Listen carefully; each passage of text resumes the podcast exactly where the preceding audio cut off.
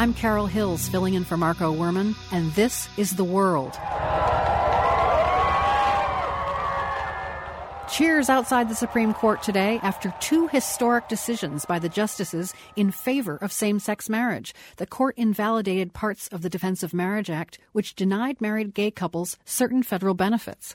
And it declined to rule on California's Proposition eight, paving the way for same-sex marriages to resume in California. Chris Perry was one of the plaintiffs in that case. Today we can go back to California and say to our own children, all four of our boys, your family is just as good as everybody else's family. We love you as much as anybody else's parents love their kids, and we're going to be equal. Now we will be married, and we will be equal to every other family in California. Today's Supreme Court decisions in Washington are still reverberating around the globe. Lester Feder is a freelance journalist who reports on same-sex marriage laws in other countries.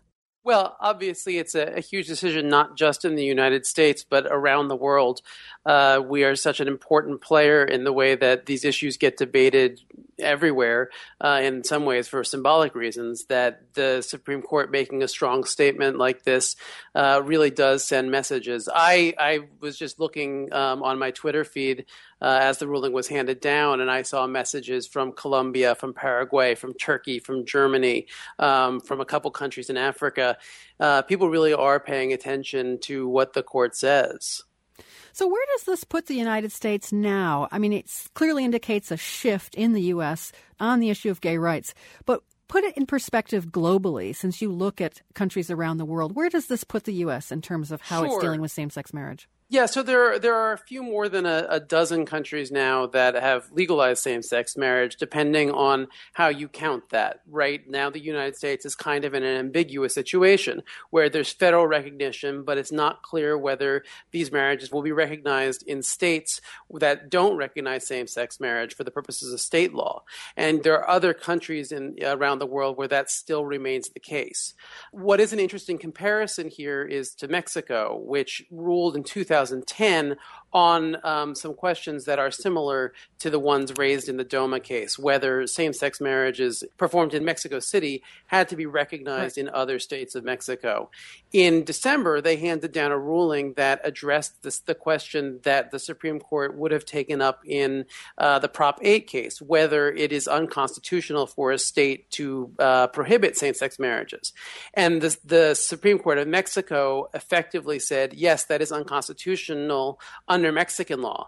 So the United States has has joined some of the um, many of its neighbors now in the Americas in making the case that same-sex marriages are a right, uh, but they haven't gone as far as, as countries like Mexico in really forcing that to be a universal pr- principle across the United States. You've also been reporting on South Africa, which has very strong constitutional protections for gay people. Yet what you found out is that the legal protections aren't everything. That's true. It's a very interesting situation in South Africa, which is a real trailblazer um, back in nineteen ninety-three when they passed their first uh, post-apartheid constitution. It was the first constitution in the world to protect L G B T rights. They then, in two thousand six, um, thanks to a court ruling, opened up marriage to uh, two same-sex couples. And this was it's still the only country in Africa to do that. But in a lot of ways, it's a lot harder being a gay couple in South Africa than it is in, in the United States. United States, especially if you're poor, if you're black, and if you're a woman, because of the high rates of violence. So lesbians living in the townships still face constant threat of, of murder and rape because they are lesbians. And, and a lot of uh, women that I spoke to when I was in South Africa feel that while this is a, a symbolically nice thing to have, marriage doesn't really mean that much. One very important difference between the United States and South Africa is that in South Africa, there was never a mass movement the way that we saw in the United States to try and change the politics of same-sex marriage and with it attitudes towards homosexuality.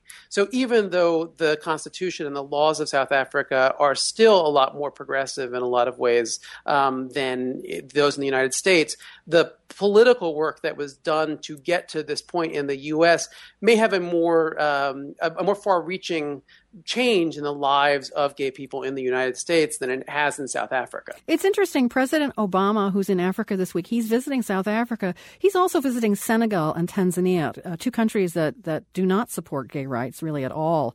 Do you see a gulf opening up around the world between those countries that support gay rights and those that don't? Um, a, a, go, a gulf opening up probably because the, there are many countries that have moved very fast to embrace gay rights within a human rights framework. So the change in, in places like Europe and the Americas has really transformed the global dynamic. But at the same time, we're seeing I, I don't think you can necessarily say it's a reaction against what's happening in Europe and the, and the Americas, but we are seeing an increasing crackdown and intensification of, of anti-gay policies in countries like, not just like Uganda, which is very famous, but also Nigeria, Zimbabwe, Russia, um, and and you see policies remaining in place uh, against gay people throughout many parts of the world. Lester Feder is a writer and Alicia Patterson Journalism Fellow. He's also a contributor to BuzzFeed. Thank you very much. Thank you for having me.